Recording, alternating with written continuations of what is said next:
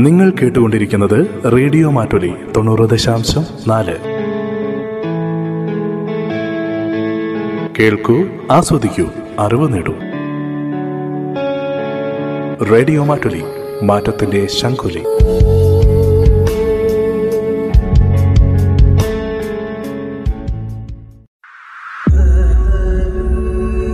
കരസ്പർശം.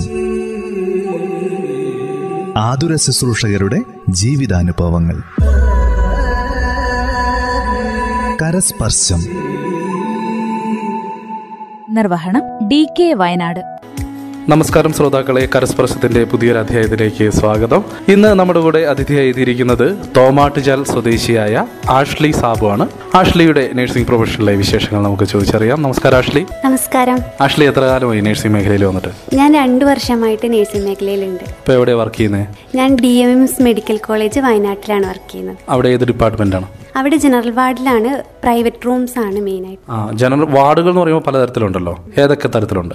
Medical ward surgical ward paediatric ward നമ്മുടെ ഇവിടെ എല്ലാ കേസുകളും വരുന്നുണ്ട്. പ്രൈവറ്റ് റൂം ആവശ്യമുള്ള എല്ലാ പേഷ്യൻസും ഇവിടെ വരലുണ്ട്. വിംസിൽ തന്നെ ആസ്റ്ററും വിംസ് അങ്ങനെ രണ്ട് വിഭാഗമുണ്ട്. അപ്പോ ഇതിൽ ഏതിലാണ് പ്രൈവറ്റ് റൂംസ് ഏത് പ്രൈവറ്റ് റൂംസിലാണ് ആഷ്ലി വർക്ക് ചെയ്യുന്നത്? ഞാൻ ആസ്റ്ററിലാണ്. ഇവിടെ ഡീലക്സ് സൂപ്പർ ഡീലക്സ് എന്ന് പറഞ്ഞിട്ടുള്ള കാറ്റഗറിയിലാണ് ഞാൻ വർക്ക് ചെയ്യുന്നത്. അപ്പോൾ ഡീലക്സ് എന്നൊക്കെ പറയുമ്പോൾ ഒരുപാട് വി ഐ പി പേഷ്യൻസ് അങ്ങനെയുള്ളവരൊക്കെയാണ്. ഇവിടെ അങ്ങനെയുള്ള പേഷ്യൻസ് വരാറുണ്ടോ? ഓ നമുക്ക് എം എൽ എമാര് പിന്നെ ഒമാനിൽ നിന്ന് പേഷ്യൻസ് അങ്ങനെ ഔട്ട് സൈഡ് ഇന്റർനാഷണൽ പേഷ്യൻസ് എല്ലാം വരാറുണ്ട്. ഇപ്പോൾ അവിടെ ഏതെങ്കിലും വിദേശി പേഷ്യൻസ് ഉണ്ടോ? ഇപ്പോൾ നമുക്ക് പി എം ആറിന്റെ അണ്ടറിൽ ഒരു ഒമാനിൽ അലി അബ്ദുള്ള എന്ന് പറഞ്ഞൊരു പേഷ്യന്റ് ഉണ്ട്. സ്ട്രോക്ക് ഒക്കെ ആയിട്ട് വന്ന പേഷ്യന്റ് ആണ്.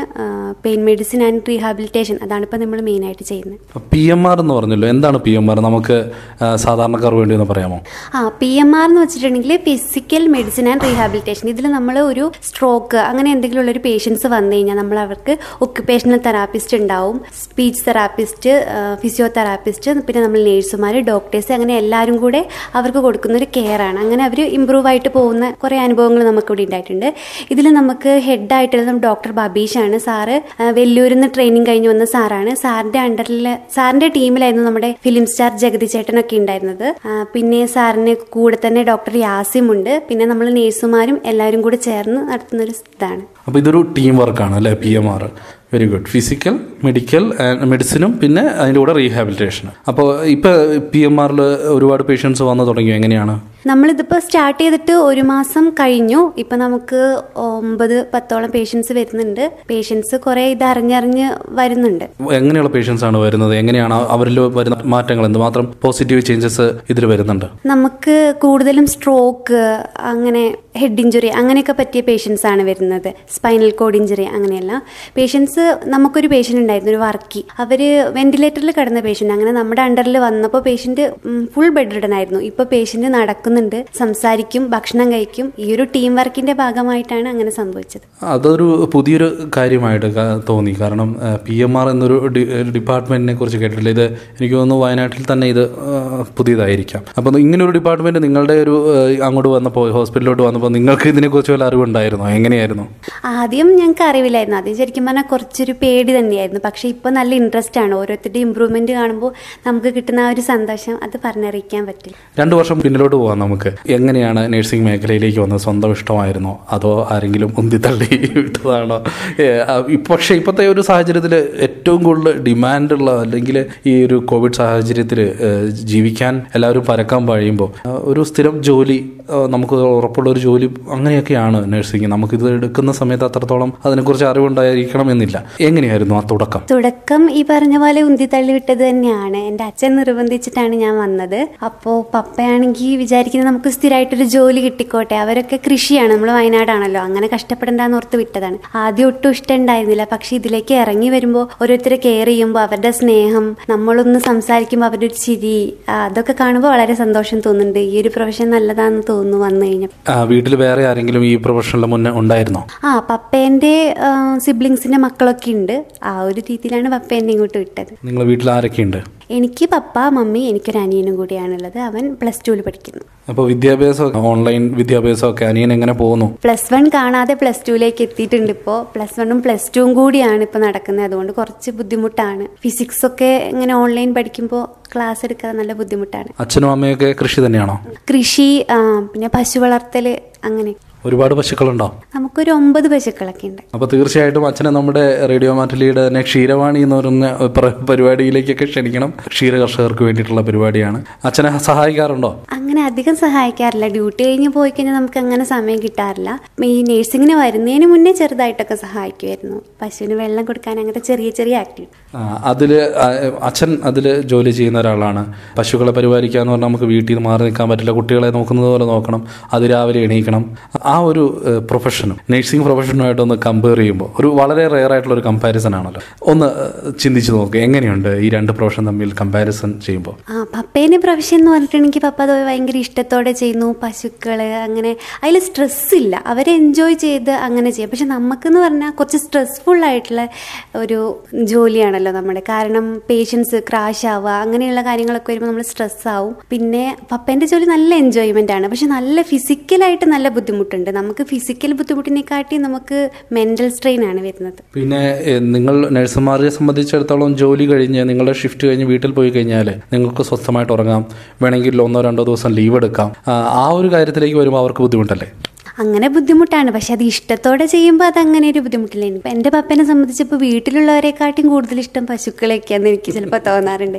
അത്രയും അവരെ കെയർ ചെയ്യുക അതിലൊക്കെ വളരെ സന്തോഷം കണ്ടെത്തുന്നുണ്ട് ചെയ്യുന്ന കാര്യത്തിൽ സന്തോഷം കണ്ടെത്തുക എന്നുള്ളതാണ്. ഇപ്പോൾ എനിക്ക് തോന്നുന്നു ആഷ്ലിയും ആഷ്ലി ചെയ്യുന്ന ജോലിയിൽ സന്തോഷം കണ്ടെത്തുന്നു. അതുകൊണ്ട് തന്നെ ഇതുകൊണ്ടുണ്ടാകുന്ന ബുദ്ധിമുട്ടുകളൊന്നും ആഷ്ലിയെ ബാധിക്കുന്നില്ല. ഇനി മുന്നോട്ട് എന്തൊക്കെയാണ് പദ്ധതികൾ? മുന്നോട്ട് ഈ ഒരു പ്രൊഫഷൻ ഇവിടെ കണ്ടിന്യൂ ചെയ്താൽ നമുക്ക് അധികം സമ്പാദിക്കാനൊന്നും പറ്റില്ല. അതുകൊണ്ട് ഇപ്പോൾ ടു ഇയർ എക്സ്പീരിയൻസ് ആവുന്നു. ഇനി ഒന്ന് പുറത്തു പോകണം ഹാദ് പ്രിപ്പയർ ചെയ്യുന്നുണ്ട്. ഇപ്പോൾ കോവിഡിന്റെ കോവിഡിന്റെ ഒക്കെ ഒന്ന് ഒതുങ്ങിയിട്ട് പുറത്തു പോകണം അത് കഴിഞ്ഞിട്ട് ഒരു കല്യാണമൊക്കെ കഴിക്കണം. അത്രേ ഉള്ളൂ. കല്യാണത്തെ കുറിച്ച് വീട്ടുകാർ ചിന്തിച്ചു തുടങ്ങിയോ? ഇല്ല ഞാൻ പറഞ്ഞിട്ടുണ്ട് എനിക്ക് സമയം അല്ല സമയം വേണമെന്ന് പറഞ്ഞുകൊണ്ട് ആരും എന്നെ ഫോഴ്സ് ചെയ്യുന്നൊന്നുമില്ല. എവിടെയായിരുന്നു പഠിച്ചതൊക്കെ? ഞാൻ ബത്തേരി വിനായക കോളേജ് ഓഫ് നഴ്സിംഗിലാണ് പഠിച്ചത്. ഓക്കെ അവിടെ എങ്ങനെയായിരുന്നു വിനായകിൽ നമുക്കൊരു സീറ്റ് കിട്ടാൻ? എന്തൊക്കെ നമ്മൾ ചെയ്യണം? നമ്മൾ എൽ ബി എസ് വഴിയാണ് ആ സമയത്ത്. എൽ ബി എസിലൂടെയാണ് ഇപ്പോൾ എൽ ബി എസ് ഉണ്ടോ എന്ന് അതിനെക്കുറിച്ച് എനിക്കറിയില്ല. പിന്നെ അവിടെ ആയതുകൊണ്ട് നമ്മുടെ വീടിന്റെ അടുത്താണ്. ടു ഇയേഴ്സ് ഞാൻ അവിടെ ഹോസ്റ്റലിൽ നിന്നു. പിന്നെ ഞാൻ ഡേ സ്കോളർ ആയിരുന്നു. അതുകൊണ്ട് അപ്പോഴും എനിക്കധികം സ്ട്രെസ് ഒന്നും ഉണ്ടായിരുന്നില്ല. എന്നും വീട്ടിൽ വന്ന് പോകുമ്പോൾ അതൊരു സുഖമായിരുന്നു. എന്നാലും നല്ല രസമായിരുന്നു നേഴ്സിംഗ് ലൈഫ് എന്ന് പറഞ്ഞു അന്നത്തെ ഒരു സമയം പോലെ തന്നെയാണ് ഇപ്പോഴും എന്ന് തോന്നുന്നു. കൂടുതലും ഓൺലൈൻ വഴിയാണ് നേരിട്ടുള്ള അഡ്മിഷൻസിനേക്കാളും ഇപ്പോൾ വയനാട്ടിൽ പ്ലസ് ടു കഴിഞ്ഞ് നഴ്സിംഗിലേക്ക് പോകാൻ ആഗ്രഹിക്കുന്ന ആളുകളുണ്ടാവും. അവർക്ക് എങ്ങനെയാണ് ഒരു നഴ്സിംഗിന് അഡ്മിഷൻ എടുക്കേണ്ടത് ഓൺലൈൻ വഴി എന്നുള്ളത് ആഷ്ലിയുടെ ഒരു അനുഭവത്തിലൂടെ പറയാമോ? ഞാൻ കഫേയിൽ പോയിട്ട് എൽ ബി എസ് രജിസ്റ്റർ ചെയ്യായിരുന്നു ചെയ്തത്. അതിൽ അവർ അലോട്ട്മെന്റിൽ നമുക്ക് ആ ഡേറ്റ് അതിനനുസരിച്ച് തരും. അങ്ങനെയായിരുന്നു. എളുപ്പമായിരുന്നു ആ സമയത്തൊക്കെ നേഴ്സിംഗ് കിട്ടാൻ വേണ്ടി. പക്ഷേ ഇപ്പോൾ കൂടുതലും കുട്ടികൾ നേഴ്സിംഗിലേക്ക് പോകുന്നതും കൊണ്ട് ഇപ്പോൾ കുറച്ച് ചലഞ്ചിങ് ആയിട്ട് വരുന്നുണ്ട്. ഗവൺമെന്റ് സീറ്റിലൊക്കെ കിട്ടാൻ. അല്ലാണ്ട് മാനേജ്മെന്റിൽ സീറ്റ് കിട്ടാൻ അത്ര എല്ലാം തോന്നുന്നു. ഫീസൊക്കെ എങ്ങനെ ഉണ്ടായിരുന്നു? ഞാൻ പഠിക്കുന്ന സമയത്ത് നാലര ആയിരുന്നു പറഞ്ഞത് പക്ഷെ ഇപ്പം കഴിഞ്ഞിറങ്ങിയപ്പോഴത്തേക്കും ആറിന്റെ അടുത്ത് വന്നു. കടമെടുക്കേണ്ടി വന്നോ? ഉം, കടം എടുക്കേണ്ടി വന്നു. അതുകൊണ്ട് തന്നെയാണ് പുറത്തു പോകണമെന്ന് ആഗ്രഹിക്കുന്നത്. അപ്പൊ നമ്മൾ കാശ് മുടക്കി പഠിക്കുന്നു. പിന്നെ ആ കാശ് തിരിച്ചടയ്ക്കാൻ വേണ്ടി വേറെ ജോലി ചെയ്യേണ്ടി വരുന്നു. എന്തായാലും പുറത്തേക്ക് പോകാനുള്ള ശ്രമങ്ങളൊക്കെ നന്നായിട്ട് നടക്കട്ടെ. ഹാദ് ഹാദ് അബുദാബിയിലേക്കുള്ള എക്സാം അല്ലേ? അതെ അതെ. അത് പ്രിപ്പയർ ചെയ്യുന്നുണ്ടല്ലേ? അതെ ഓൺലൈൻ പ്രിപ്പയർ ചെയ്യുന്നുണ്ട്. ഇപ്പൊ ഒരുപാട് പേര് യൂറോപ്പ് അല്ലെങ്കിൽ അമേരിക്ക ഓസ്ട്രേലിയ ന്യൂസിലാൻഡ് അങ്ങനെ ചിന്തിക്കുന്നു. എന്തുകൊണ്ടാണ് ഗൾഫ് തിരഞ്ഞെടുത്തത്? ഗൾഫാണെങ്കിൽ കുറച്ച് നാൾ പൈസ ഉണ്ടാക്കി ഇങ്ങ് പോരാം. മറ്റടുത്ത് പോയാൽ നമ്മളവിടെ നിന്നു പോകും എനിക്ക് വയനാട് കേരളം അങ്ങനെ നിൽക്കാനാണ് ഇഷ്ടം. ഇവിടുത്തെ ഈ ഒരു ഹരിതാപവും പച്ചപ്പും. ഊഷ്മളതയൊക്കെ. അപ്പോൾ ഈ വയനാടിനോടുള്ള ഇഷ്ടം കൊണ്ട് തന്നെയാണ് വയനാട്ടിൽ തന്നെ പഠിക്കാനുള്ള ഒരു ടെൻഡൻസി ഒക്കെ തോന്നിയത്. പിന്നീട് പഠനമൊക്കെ കഴിഞ്ഞ് കഴിഞ്ഞിട്ട് നേരെ വിമിസിലോട്ട് വരുമായിരുന്നോ അല്ല ഞാൻ പഠനം കഴിഞ്ഞപ്പോൾ എല്ലാവരും പറഞ്ഞു കേരളത്തിൽ നിൽക്കരുത് ലാംഗ്വേജ് ഒക്കെ സെറ്റ് ആവണമെങ്കിൽ പുറത്തു പോകണം അങ്ങനെ ഡൽഹിയിൽ ബി എൽ കെ ഹോസ്പിറ്റലിൽ ഒരു ഇന്റർവ്യൂ തൊടുപുഴ വെച്ച് നടക്കുന്നുണ്ടായിരുന്നു. അവിടെ നിന്ന് അങ്ങനെ ഡൽഹി പോയി രജിസ്ട്രേഷൻ ഒക്കെ കഴിഞ്ഞ്. പക്ഷേ എനിക്ക് എന്തോ അവിടെ ക്ലച്ച് പിടിക്കാൻ പറ്റിയില്ല. നമ്മൾ ഞാനൊരു ഗ്യാസ്ട്രോ സർജറി വാർഡിലായിരുന്നു. അപ്പോൾ ഫസ്റ്റ് തന്നെ ചെല്ലുമ്പോൾ ഈ ട്യൂബുകളൊക്കെ ഏതിലൂടെയാണ് വരുന്നത് ഒന്നും എനിക്കറിയില്ലായിരുന്നു എന്റെ കൂടെ ഉണ്ടായിരുന്നത് കുറേ ഹിന്ദി നേഴ്സസ് ആയിരുന്നു. അവർക്കെന്തോ നമ്മളോടൊരു അത്ര താല്പര്യമില്ല ഹോസ്റ്റലാണെങ്കിലും ഫുഡും കുറച്ച് ബുദ്ധിമുട്ടാണ് അങ്ങനെ ഞാൻ തിരിച്ച് മൂന്ന് മാസത്തിന് ശേഷം അവിടുന്ന് തിരിച്ച് വീട്ടിലേക്ക് വന്നു. അതിനുശേഷമാണ് ഇവിടെ വിംസിൽ കയറിയത്. അപ്പോൾ സാധാരണ കേൾക്കാറുള്ളത് പോലെ ഡൽഹിയിലും മറ്റും ഒരുപാട് മലയാളി നഴ്സുമാരുണ്ടെന്ന് പറഞ്ഞു കേട്ടിട്ടുണ്ട്. എന്തുകൊണ്ടാണ് ബി എൽ കെയിൽ അങ്ങനെ സംഭവിക്കാതെ പോയത്? ഓ എന്തോ നിർഭാഗ്യവശാൽ എന്റെ വാർഡിൽ മാത്രം ഞാൻ മാത്രമേ മലയാളി ഉണ്ടായിരുന്നുള്ളൂ. പോയ പോലെ തന്നെ തിരിച്ചു പോരേണ്ടി വന്നു. എനിക്ക് തോന്നുന്നു ചിലപ്പോൾ നമ്മൾ നമ്മുടെ പ്രകൃതി നമ്മളുടെ ആഗ്രഹത്തിനനുസരിച്ച് നമ്മളെ കൊണ്ടുപോകുമെന്ന് പറയാറുണ്ടല്ലോ. അപ്പോൾ പൗലോ കൊയിലൊക്കെ പറഞ്ഞിട്ടുള്ള പോലെ. അപ്പോൾ ചിലപ്പം ആഷ്ലിയുടെ ഉള്ളിലുള്ള ആ ഒരു ആഗ്രഹം നാട്ടിൽ തന്നെ നിൽക്കണം എന്നുള്ള ആഗ്രഹമായിരിക്കാം ആഷ്ലിയെ അങ്ങനെ ഒരു സാഹചര്യത്തിലേക്ക് കൊണ്ടുപോയത്. സാഹചര്യങ്ങളിലൂടെ ഈശ്വരൻ സംസാരിക്കുന്നുവെന്ന് കേട്ടിട്ടുണ്ട്. അപ്പോൾ അതുകൊണ്ട് തന്നെ ആഷ്ലി തിരിച്ച് വയനാട്ടിലെത്തി. ആദ്യമായിട്ട് വയനാട് വിംസ് വരുന്നു. ഇവിടുത്തെ പ്രൈവറ്റ് വാർഡിൽ വരുന്നു.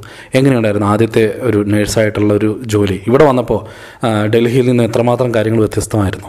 ഇവിടെ ഡൽഹിന്റെ അത്രയൊരു അഡ്വാൻസ്ഡ് അല്ല. എന്നാലും ഞാനിവിടെ ആസ്റ്ററിലായതുകൊണ്ട് ഏകദേശം ഡൽഹി പോലെ തന്നെ റൂം അങ്ങനെ കാര്യങ്ങളൊക്കെ ആയിരുന്നു. പിന്നെ എനിക്ക് നല്ല സീനിയേഴ്സ് ആയിരുന്നു ഇവിടെ കിട്ടിയത്. അതുകൊണ്ട് എനിക്ക് കുറേ കാര്യങ്ങൾ അവരുടെ നിന്ന് പഠിക്കാൻ പറ്റി. നല്ലൊരു മാനേജ്മെന്റ് ആണ് എനിക്കുള്ളത്. അപ്പോൾ ഇവിടെ ഹാപ്പിയാണ്? ആ ഞാനിവിടെ ഹാപ്പിയാണ്.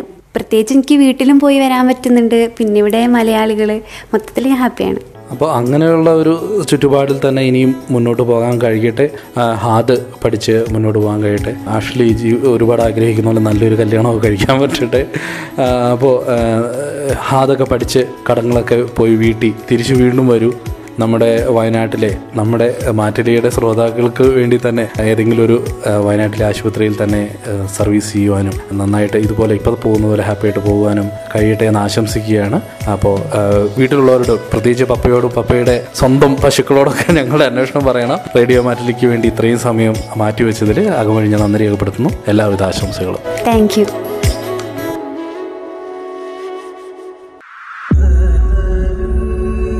കരസ്പർശം. ആതുര ശുശ്രൂഷകരുടെ ജീവിതാനുഭവങ്ങൾ. നിർവഹണം ഡി കെ വയനാട്. കരസ്പർശം.